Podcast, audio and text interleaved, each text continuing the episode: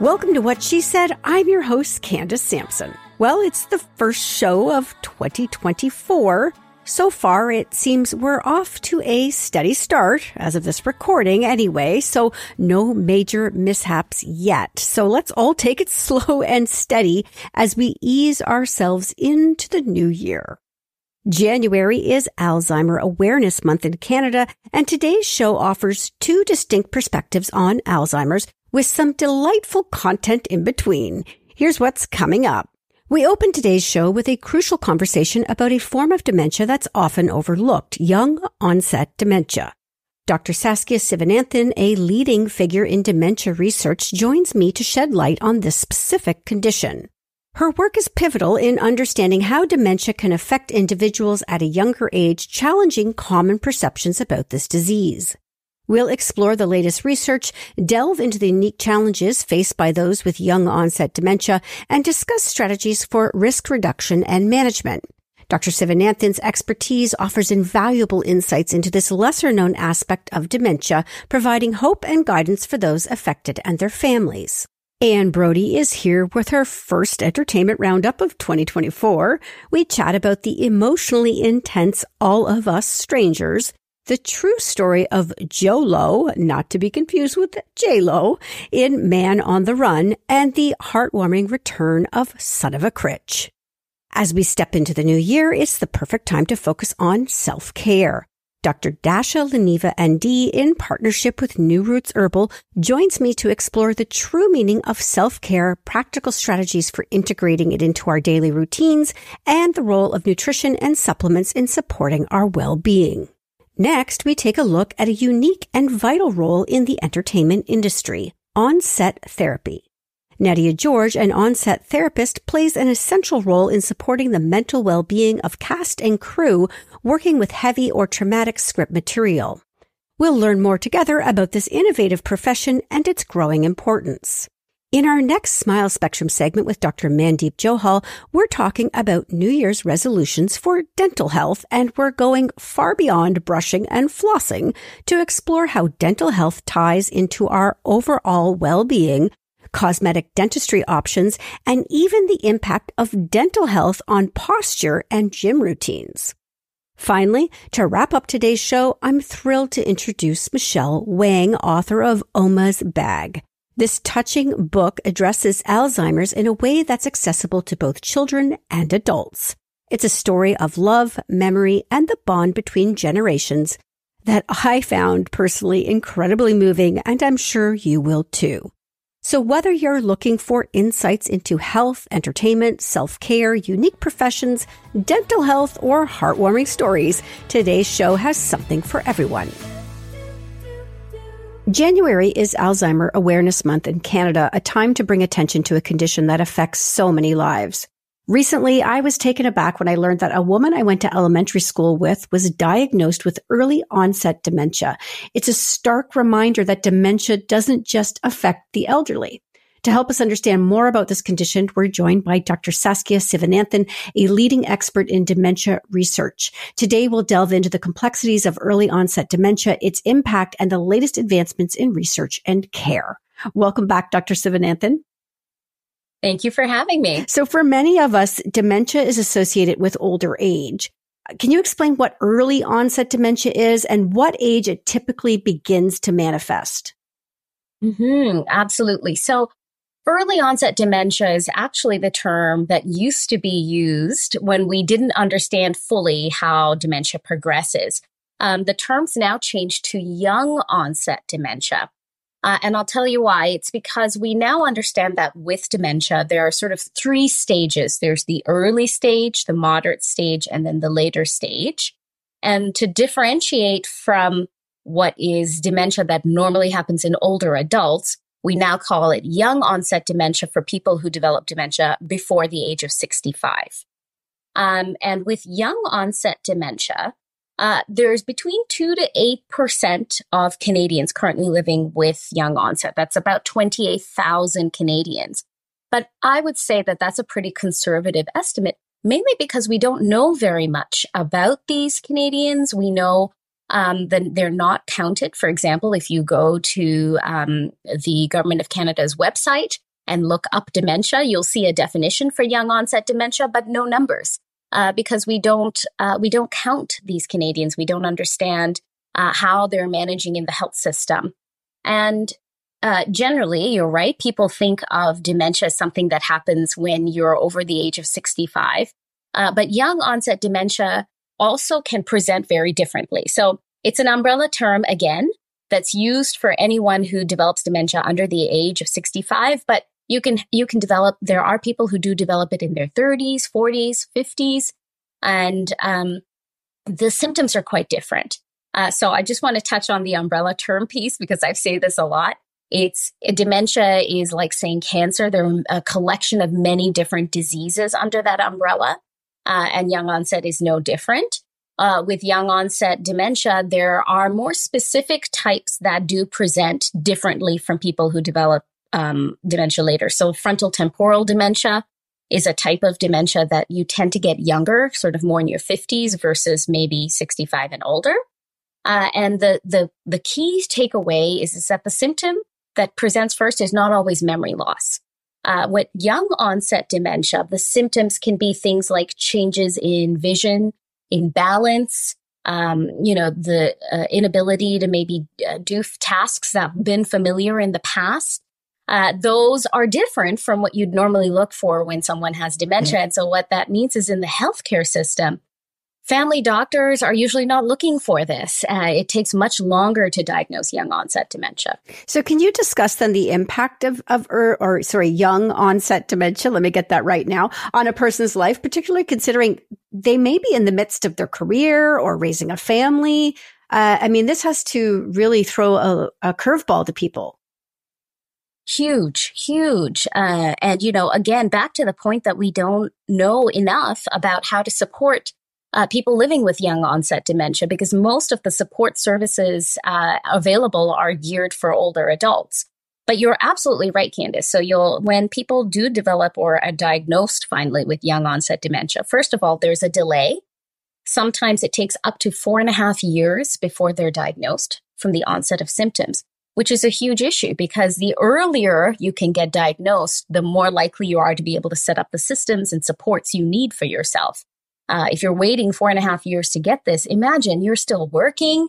You know, you've got financial commitments and responsibilities. Often people with young onset have younger children that they're caring for as well, and might have older adults in their lives that they're also caring for.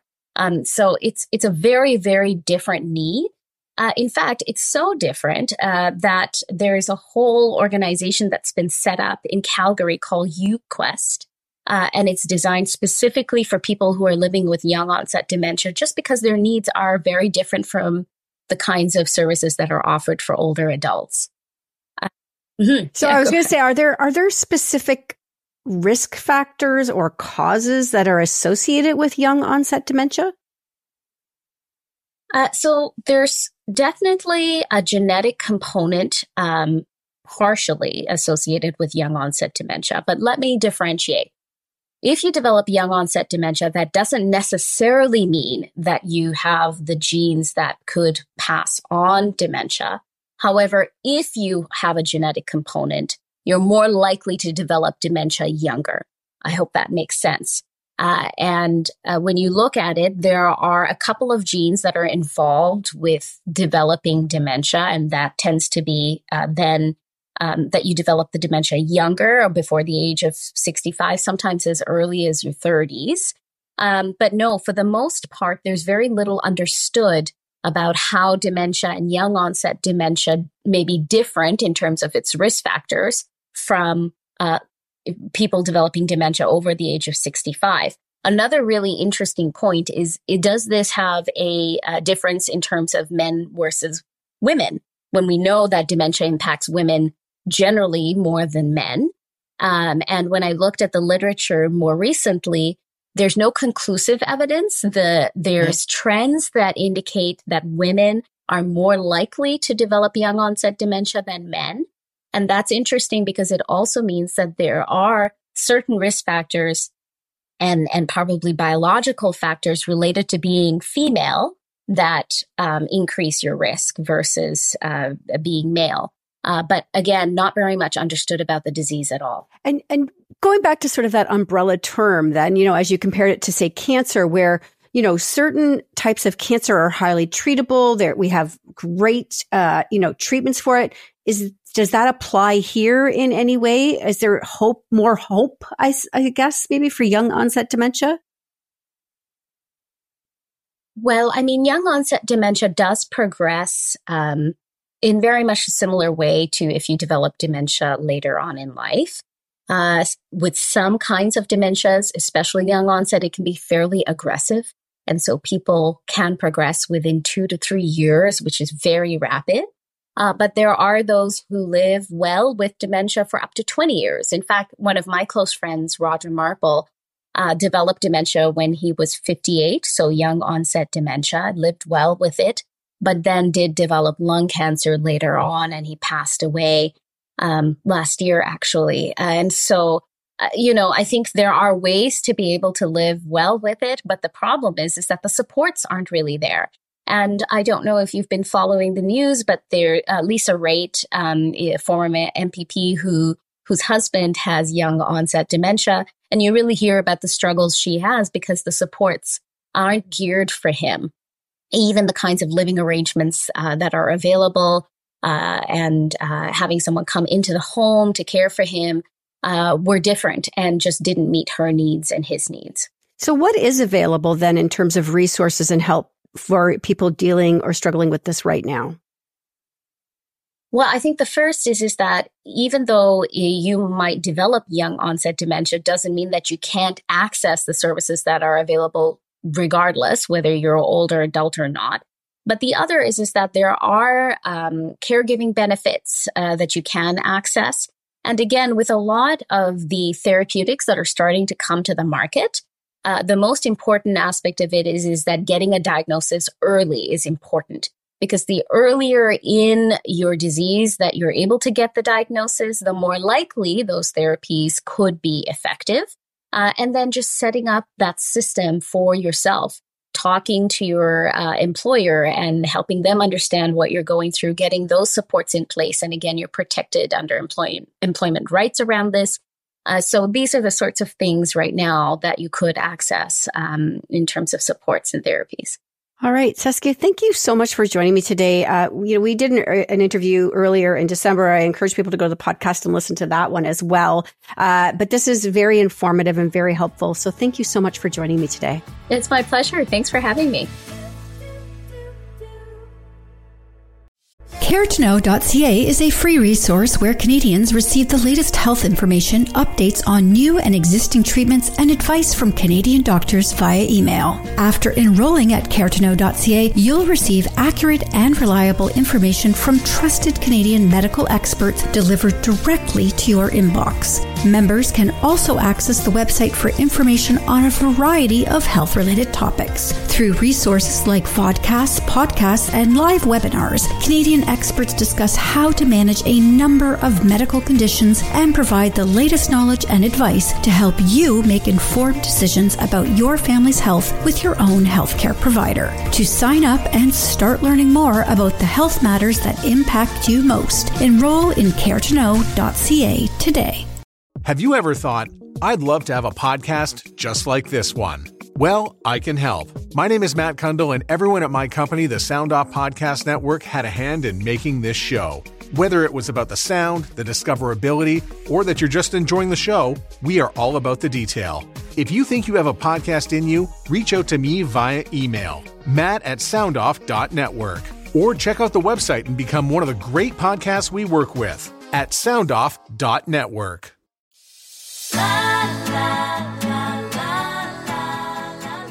It's a new year, and Anne is in with a whole lot of new shows and entertainment for us. And I can't wait to get into today's lineup.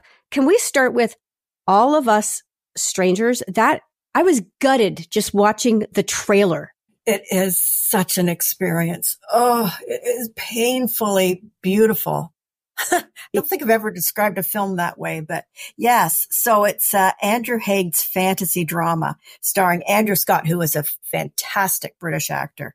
So he plays Adam and he's, uh, he's in a, he's a script writer. He lives in London and nothing's going on in his life and he's being very uh, introverted. But he meets a man who lives in his building and they, they have sex almost immediately. And then it cuts immediately to him walking as an adult down the street where he grew up and into his home. And his parents are there looking like they looked when he was little. And they look at him as though he's little and he's caught up in that, in that scenario. And it's very moving for him. It's just, and the way the film is made, it just gets under your skin so much. So they had died in a car crash. And I, I think th- the idea of this is these fantasies help relieve the trauma for him. But the, and the affair is, I don't think it really blows him away because he's so obsessed with these parents. He goes back time and time again to visit them and to find out and to just, and his longing for them is just, oh, heartbreaking. It's amazing. Well, I have to tell you, I watched the trailer and I got very choked up yeah. a two minute, a two minute trailer. And then I read, I read your review and you ended it with, you will need recovery time. And I laughed out loud because if I was that emotional from a trailer, I can't imagine what a movie would do. Uh, but I am looking forward to this one.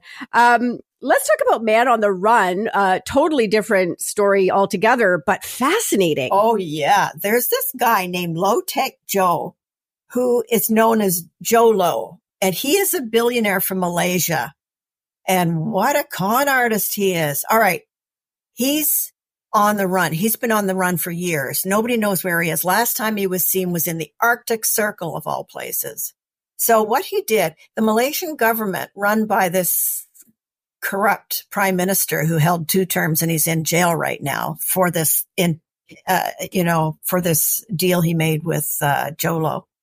Um, so the, the, they opened up a fund based on, uh, borrowed money to present as the backup for the country. Well, that never happened. It was all stolen, mostly by this guy. But he carried out these scams all around the world and he had Hollywood at his beck and call. I mean, he was big friends with uh, DiCaprio, Spears, Kardashian, Bradley Cooper, Robert De Niro, Kanye West. And he even funded the film Wolf of Wall Street, which was about greed. So the numbers in this thing, the num, the amount of money. I mean, it just, it's stunning. He talks about one theft alone that was $910 billion. I mean, is there that much money in the world? well, you know, it, it's so abstract to us commoners to talk about this kind of money. It, you can't wrap your head around it. Uh, but true story. And the guy's still on the run. He's still on the run. The PM is now in his second jail term and not a single Hollywood star that was quite tied in with him consented to sit down for an interview. P.S. He paid them to spend time with him. Wow. Tell you, you can have all the money in the world and still be very lonely, apparently. So there you go. Um, all right, let's talk about um, Son of a Critch and Run the Burbs because. Right, but I want to stop you. You've never heard of this. How can that be? I, well, I've never. And here's what I also learned from you prior to starting this interview. I mentioned that I don't have CBC Gem. I thought I'd had to pay for it. You say it's free.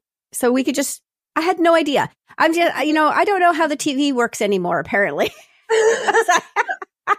with the with the fall of cable and sort of all of these streaming services, I just automatically assume I have to pay for every single service. So I just no, it's the government. You're paying for it already with your tax. Well, perfect because I'm going to download it. I challenge you to go back there and to watch all three seasons of of uh, uh, Son of a Critch because starring Mark Critch, it's his memoirs and it's got these brilliant actors in it, unbelievably including Malcolm McDowell as Grandpa. I saw that.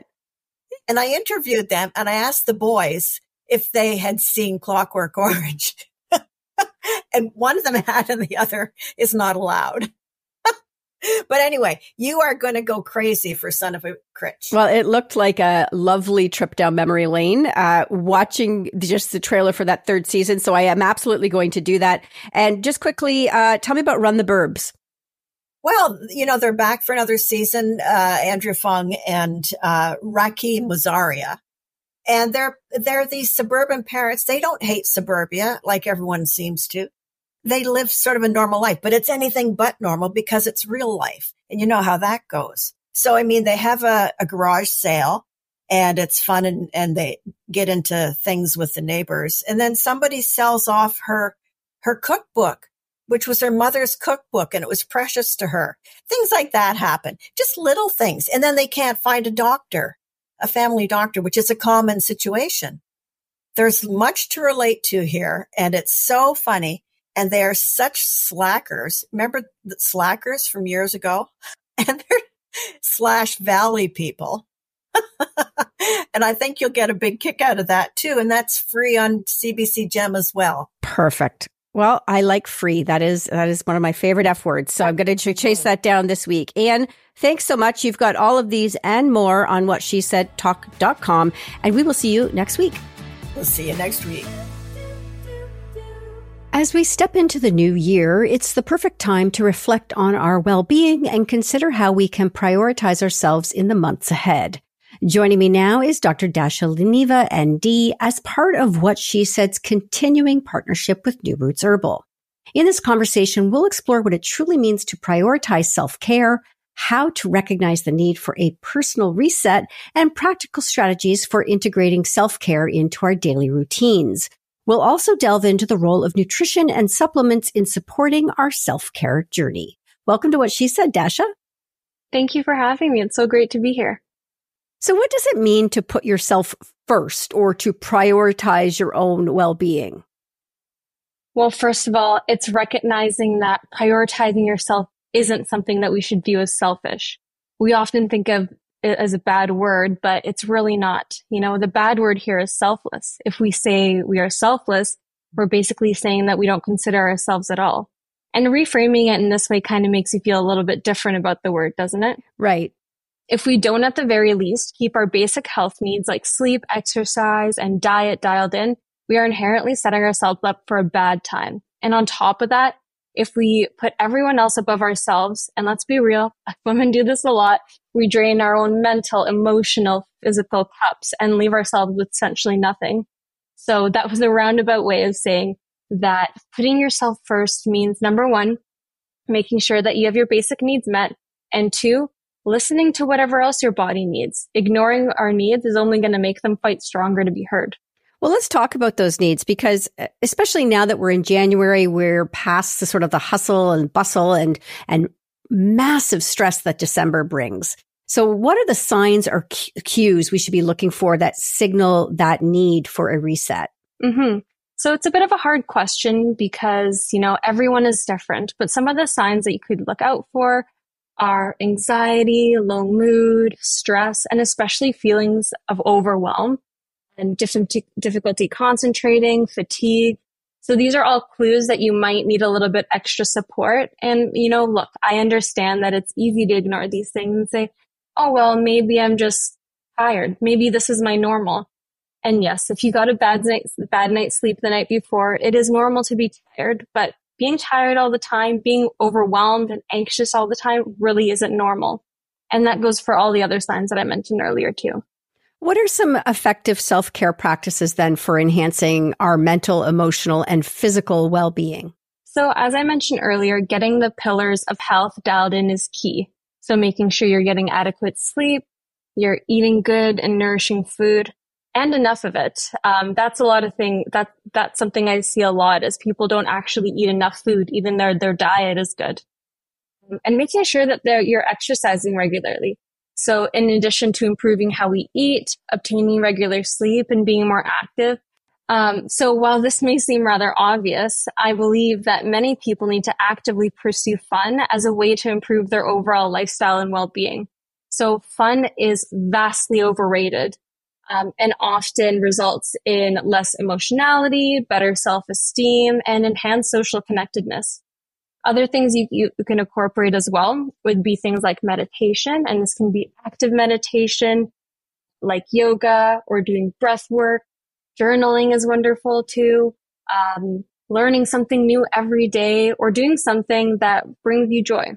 I really, really love that you mentioned bringing fun into your life because I think we do. We, we chase sleep and we chase meditation and, uh, you know, we're, we're so diligent and hardcore on chasing our goals this, you know, in the new year. And we forget to have fun, to just relax and enjoy it. So that's such a great point. And how about, um, integrating nutrition and supplements into our life? Uh, you know, any suggestions there, especially for people who maybe haven't been doing so, uh, maybe as much as they should have?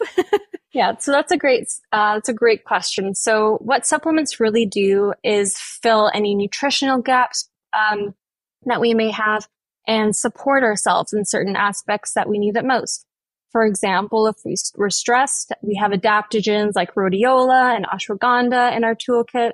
If we're anxious, something like lavender is a great option too, super helpful for sleep as well. And lots of research on those supplements.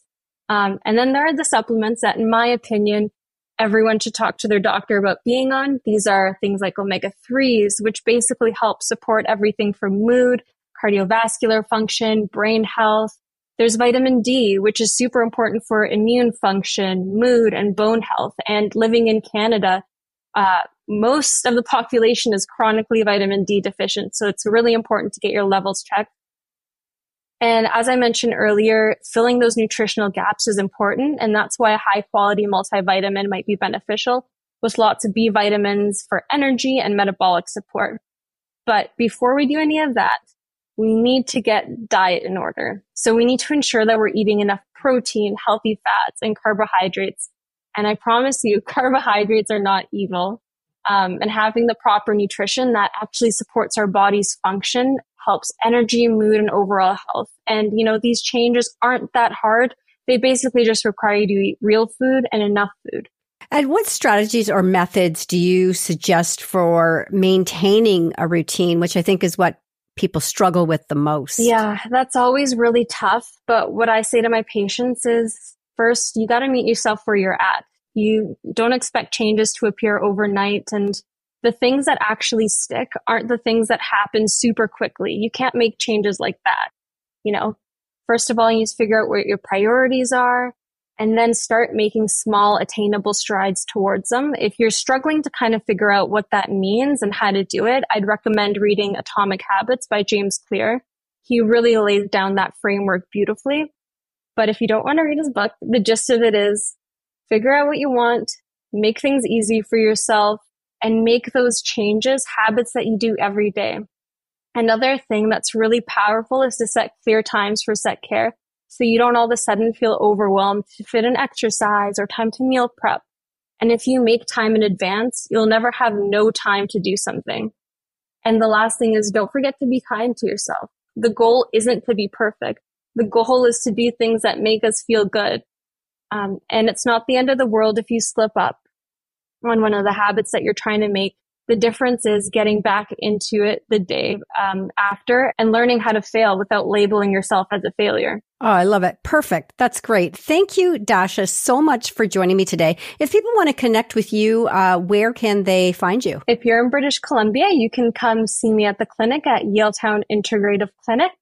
Uh, I do appointments virtually or um, in person, and I'm on Instagram at Doctor dr.dasha All right, wonderful. Thank you for joining me today. Thank you for having me. Hello, I'm Wendy Mesley. There you are. A lot of people have wondered what happened to you. I could say the same about you, Maureen Holloway. Well, here we are, a few years after we left our previous jobs. We've been busy. We have a podcast. I know you're thinking who doesn't, but ours is really good. It's called Women of Ill Repute.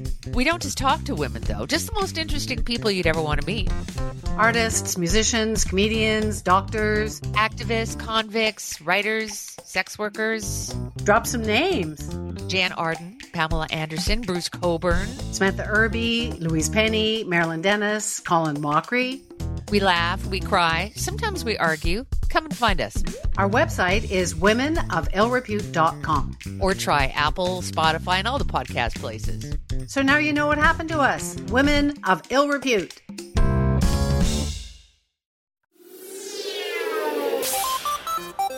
Hi, I'm Steve Yerko. And I'm Tara Sands.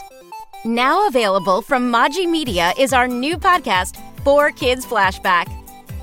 4Kids is the company who brought you the English dub of Pokemon in the late 90s and so many other shows like Yu Gi Oh!, Shaman King, Teenage Mutant Ninja Turtles, Kirby, the infamous One Piece dub, and so many more. We'll be talking to the people who worked at 4Kids actors, directors, writers, editors, producers, engineers. You get the point. And hopefully get the answers to questions both you and I have about the company. I actually worked there as a voice actor on some of the shows. And I was a kid watching the shows and remember way more than Tara does. And thank God for that. Steve is actually a professional storyboard artist, which gives some really unique insights into anime and animation. Subscribe today wherever you get your podcasts. That's the number four Kids Flashback.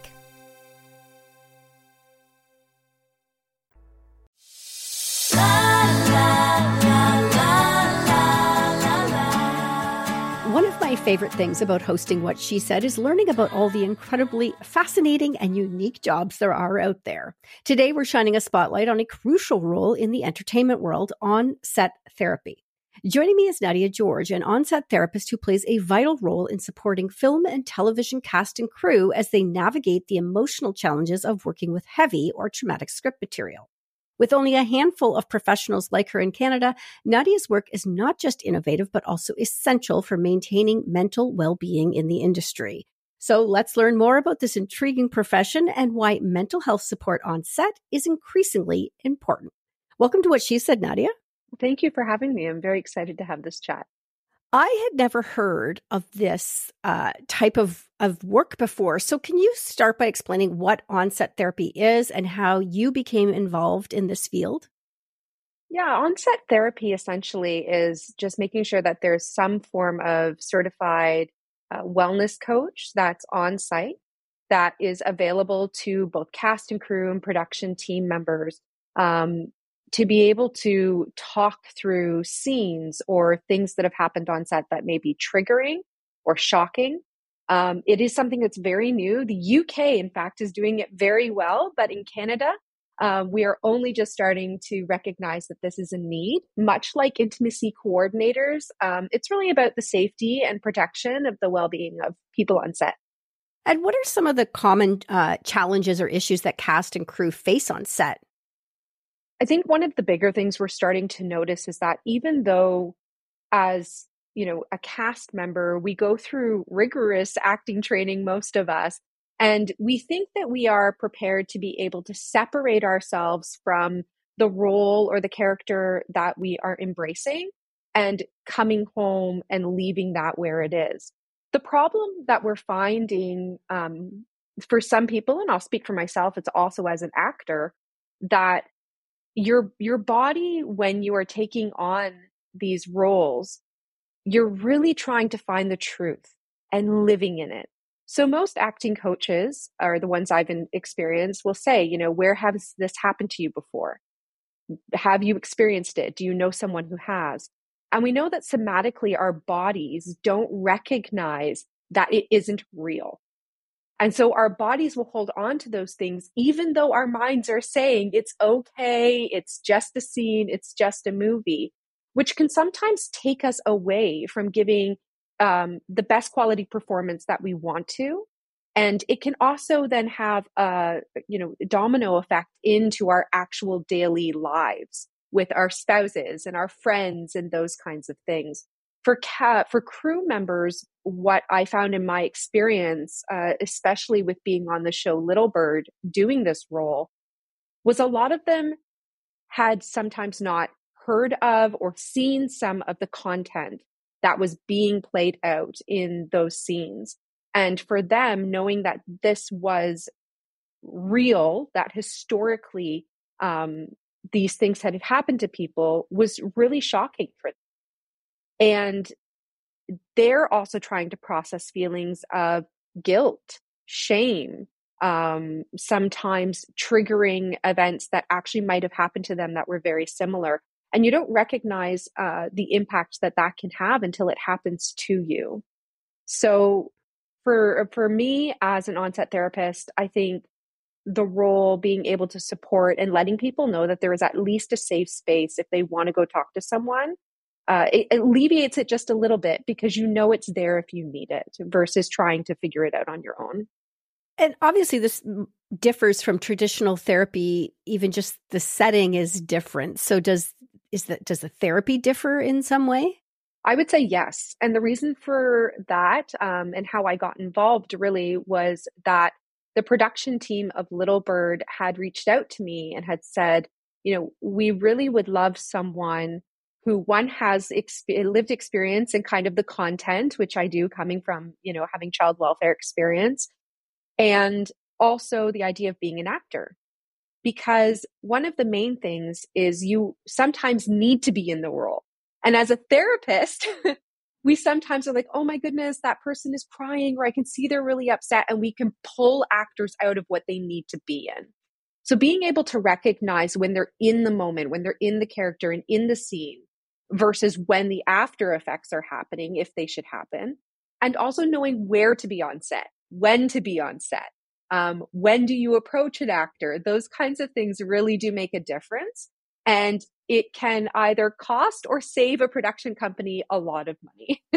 you, you mentioned something interesting there. You said, uh, you know, when do you approach an actor? So this isn't always on them, it's oftentimes you approaching them. Yeah, I think it's a shared relationship as you get to know the actors and you start to build rapport, much like you would in a therapy session with, you know, a client or an individual who needs support. Is that you start to read the body language. You really get to know them. And just even a simple check in of, hey, I know this is a really hard scene coming up. I just want to let you know I'm here. Okay, great.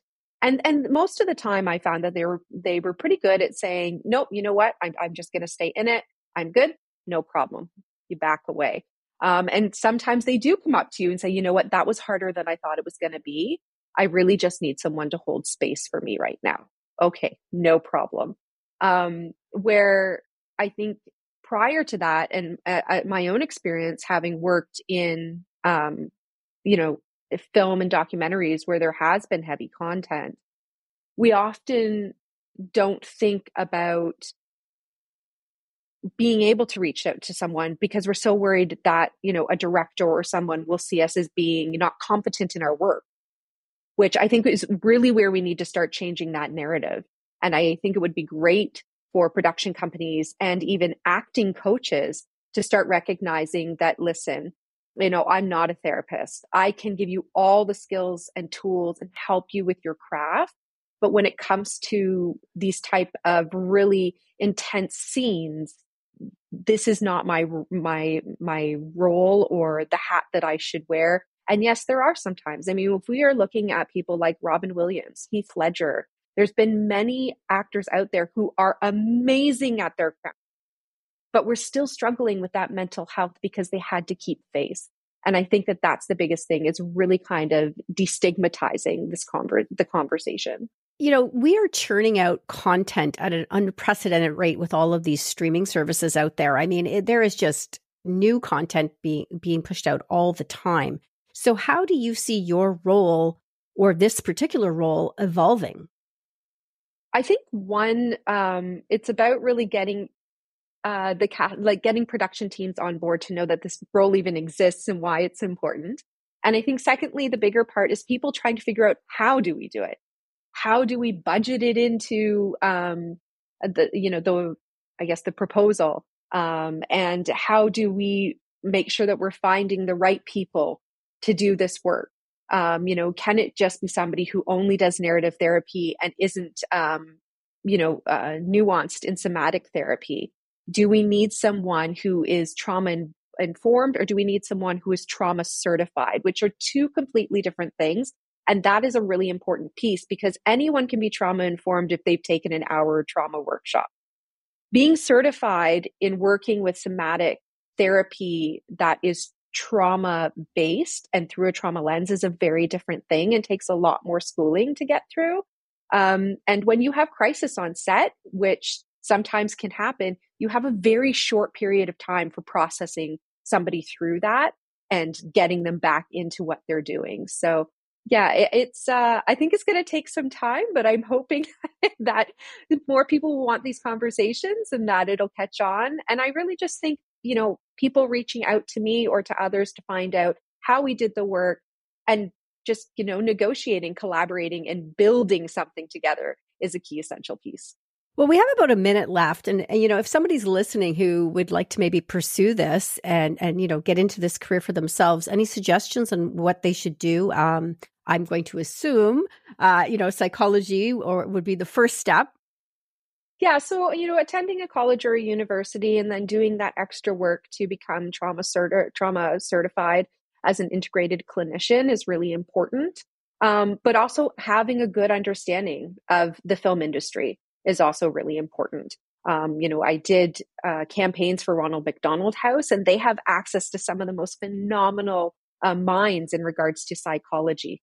But uh, it was one of those things that having that acting background was really helpful uh, for the production team. All right, incredible. I want people to be able to keep up with you. I'm just fascinated with this role, and I think it is going to be something we're going to hear a lot more about in the future. So, where can people follow along with you and your story?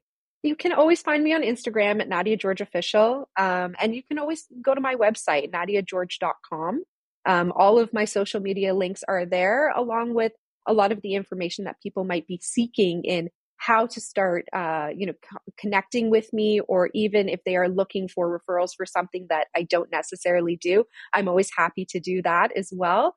Um, so they can they can contact me through both those platforms. All right, wonderful. Nadia, thank you so much for joining me today. Thank you for having me.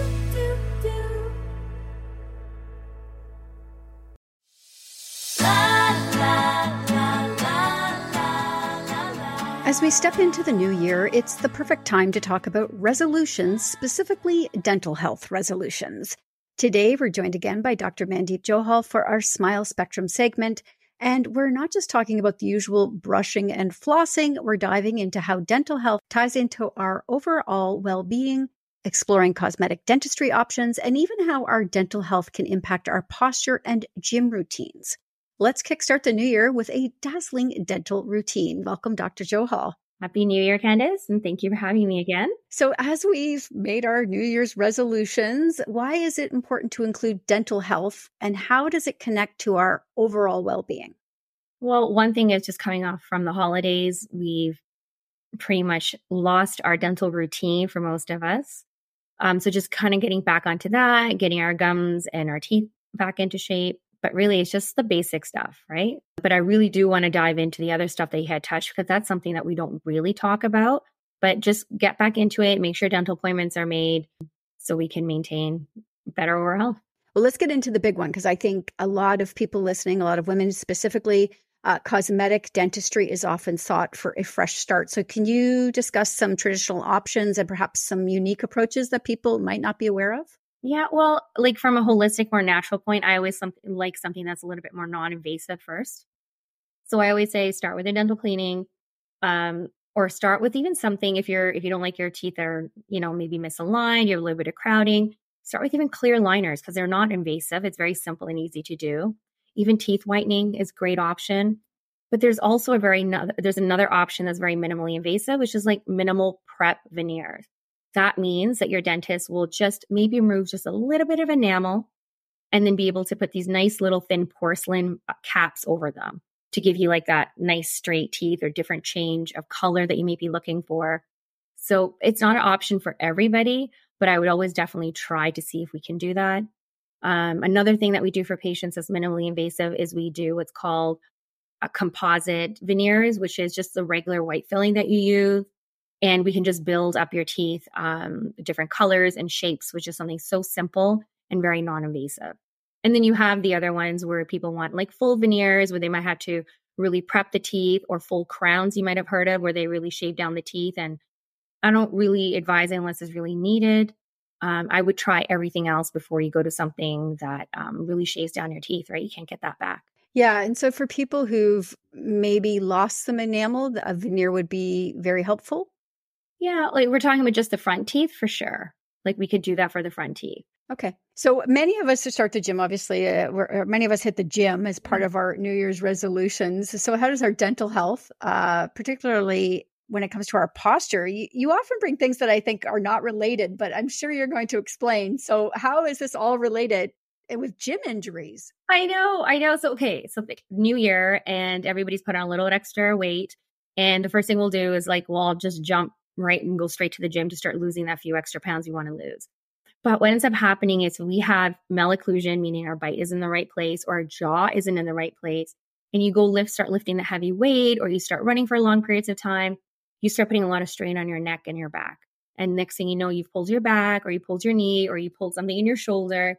But having proper posture, which an airway or functional air, a dentist can help you with, will help alleviate that. Like I have so many testimonials now and patients that attest to it that they can actually lift heavier weights with a positional appliance that I can give them. And they're like, how is this possible? I'm like, it is. Your body has more strength when it's in the correct posture, um, as opposed to having like if you had like a jaw that's further back or your teeth are kind of like on a slant like this, that's called malocclusion. That puts a lot of pressure on jaw joint and it also causes what's called forward head posture right? So forward head posture, you're going to be prone to some type of injury for sure. So yeah, talk to your functional dentist about what they can do to help you. A simple little appliance can change you so uh, change it so much um, and prevent those injuries. And, and, you've mentioned nasal breathing as a unique approach in cosmetic dentistry for hmm. anti-aging, which I am particularly interested in. So fill me in, sister. we all want to slow how we age, right? So the more mouth breathing we do, and they've done numerous studies, okay? They've done numerous studies where they've literally taken monkeys and they've blocked their nasal passages. And just in a short span, they've seen huge changes in their faces. So think about us as humans, if uh, especially adults, we see it in children all the time, but even for uh, grown adults, it's going to change the way our face is aging because mouth breathing literally changes our our actual physical structure. So you can get fillers and Botox, you know, to kind of do the padding. But what I'm trying to do is help you change and or even maintain the structure that you already have, like the high cheekbones or the upper lip support. So you don't need people are getting like lip lifts done and fillers in their cheeks. But if you have the bony structure underneath to support it, you might not need it as frequently or you may not need it as early as you think you would. So yeah, I'm a big component of nasal breathing, starting with babies to children. Um, it literally changes your face. It's changed my face, the way my tongue works. Um, my swallows completely changed. Even helping with double chins. That's a big thing for a lot of women. They struggle with the turkey neck and the double chin. But I do have lots of stuff on my Instagram, and I have uh, a reel that shows my changes from where my jaw used to be further back 13 years ago and then just recently, I did my treatment to bring this jaw forward and help eliminate the double chin. I didn't really have a double chin 13 years ago, but you could start seeing that it would have led to that because this the, the chin and the jaw were so further back, like we're pretty retreated further back. And by bringing the lower jaw forward and toning the base, getting the tongue on the roof of the mouth and nasal breathing has completely changed my face. Well, me and my double chins, thank you for this information. but I'm grateful to know that there there is hope out there for me. Uh, particularly as I've been aging, I, I I keep thinking, where is this chin coming from? I wish it would just leave me alone. It's all posture and get that tongue on the roof of the mouth. And you know what? The other thing is really going to help you with nasal breathing and tongue posture is going to be sleep. So the older we're getting, right?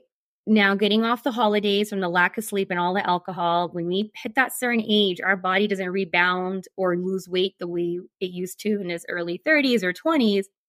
Getting that sleep, optimizing that nasal breathing is going to help you shed that weight so much quicker right? So, I, I, mean, I hope this was helpful because it's helped and changed my life and many of my patients' lives. Absolutely. Amazing, solid information as usual. Uh, where can people keep up with you and connect with you? Um, my Instagram is actually great. It's wealth of information. It's Dr. Mandeep Johal. And yeah, you guys can DM me, but there's, there's just so much information on there. Uh, about nasal breathing, sleep, hormones, vitamin D3. This all plays a role in. So lots of good stuff to help you start the new year right. Incredible. Thank you for joining me today. Thank you so much for having me. In today's final interview, I'm happy to introduce a truly special guest, Michelle Wang, author of the heartwarming book Oma's Bag. This beautifully crafted story, which brought tears to my eyes immediately, tenderly addresses the sensitive subject of Alzheimer's in a way that resonates with both children and adults. It's a tale of love, memory, and the unbreakable bond between generations. So let's dive into this poignant narrative and learn more about the inspiration behind it. Welcome to What She Said, Michelle. Good morning. Thank you for having me. What inspired you to write Oma's Bag, and how did you approach such a complex topic for such a young audience? Inspiration behind the book is my actual life. The characters in the story are my family. And I started this project as just a present to my family because it was an experience that we were going through. Uh, my mother in law was diagnosed with Alzheimer's dementia a few years ago, and they normally live in Vancouver and they often come and visit. And our visits are always lots of fun. They bring lots of presents. She cooks for us, and it's uh, uh, the kids love having her around. Uh, the last few visits, we started noticing changes in her behavior, and the very last visit that happened right before I wrote this book was the most significant, where we were noticing that she was forgetting things, she was repeating uh, answers to questions that she asked over and over again. She loved to cook for my kids, as I said, and her cooking started tasting different because we noticed that she was her fishball soup was having many many portions of salt being added as she was cooking. Uh, we were finding things disappearing around the house and finding them in her bag. So we were noticing that she was a little bit different from what we had known her to be in the past. And so for me, I watched my family adapt to this very, very smoothly, though. It was as if she was the same person, but just acting a little differently. And we would find delight in looking in her bag, going, "Oh my gosh!" Oh, and we called her Matt. So why why is this in your bag? And we were laughing, and it was not a it was not a, a sad or accusatory, but it was a fun moment for us. Uh, the more poignant part of it was one morning his dad and I were having breakfast with her and she was going around asking the same questions, asking us, let's go, let's go, let's go. And he just looked at me and said, I feel like she's slipping away. And at the time, I really had no answer for him because I felt the same way. But in my mind, I was thinking, well, she is not the same person that we've known, but she's still there. She's different but all her memories, and I think that's a lot of the things that she has in her bag, they all had stories to them. And she's still there. She's collecting them, and, and we have those. And eventually, you know, she will always be in our hearts. So that was sort of my thought process as I was going through uh, my answer to him. That I, I'm sure it was a terrible answer that I blurted out to him at the moment. And I had been writing books in the past, and it just seemed to me like it was such a nice story that could be shared. And I thought just with my family. And then when it was finally written, it seemed like this is probably something that a lot of other families may be going through and could have some value to. Absolutely. And can you share some insights into sort of the creative process behind the illustrations, which are just beautiful in the book?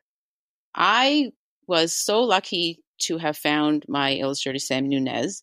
I have uh, some self published books that had a wonderful illustrator as well who lived in Ukraine. And I was hoping for this book to find someone who was more local. And it was actually my sister's, uh, I guess my nephew's classmate who had just uh, graduated from Sheridan College and was not working in his field.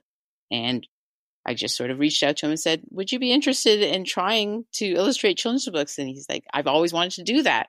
So we met up in the Peterborough Library and I showed him my manuscript and I said, These are some of my ideas. Here's a picture of my family. This is for my family. So do you think you could? And he was sketching it out and they, the, I could not ask for someone who captured the essence of my family better, both physically and emotionally.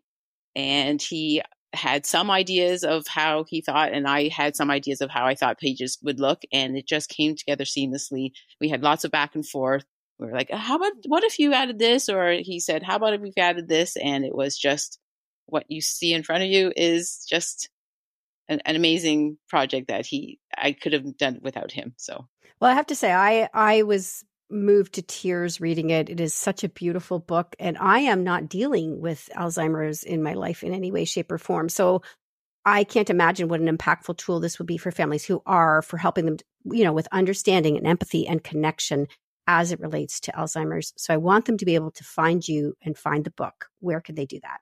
Well, my publisher is Arsenal Pulp Press. They have it on pre order for right now on their site. I believe they've put it on Amazon as well. For me personally, I have a website, it must be books.com, and Instagram would be it must be books, and Facebook is must be books.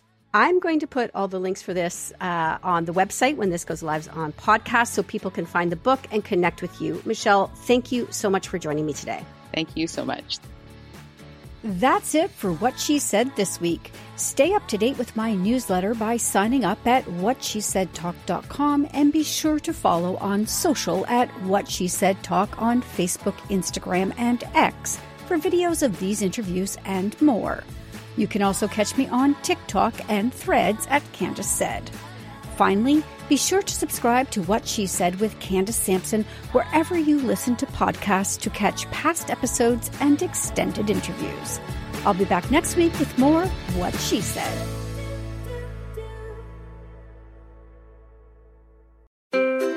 What happens when we play outside? We become healthier, both mentally and physically. We become more creative and more focused. We connect with nature, each other, and ourselves. Let's Take This Outside, a new podcast hosted by me, Marianne Iveson, an aspiring outdoor athlete and nature lover. I speak to athletes, outdoor professionals, and scientists about their connection to nature, how it affects their performance, and everyday life. Let's Take This Outside, available on Apple Podcasts, Spotify, and Google Podcasts, and at letstakethisoutside.ca. Come on a journey like no other, where you will discover many roads that will lead you to a happier, healthier, and more stress free life. And the beauty is, you don't need any vacation time for this adventure. The journey will come to you. Join Avery Rich on your very own journey into yoga. Along the way, she will demystify yoga poses and guide you into a yoga posture or short sequence, all in less than 15 minutes. You have nothing to lose but stress. The Journey into Yoga podcast. It's not for people who like yoga, it's for people who don't like yoga. Follow or subscribe on Apple Podcasts, Spotify, Amazon Music, or at averyrich.com. Another Sound Off Media Company podcast.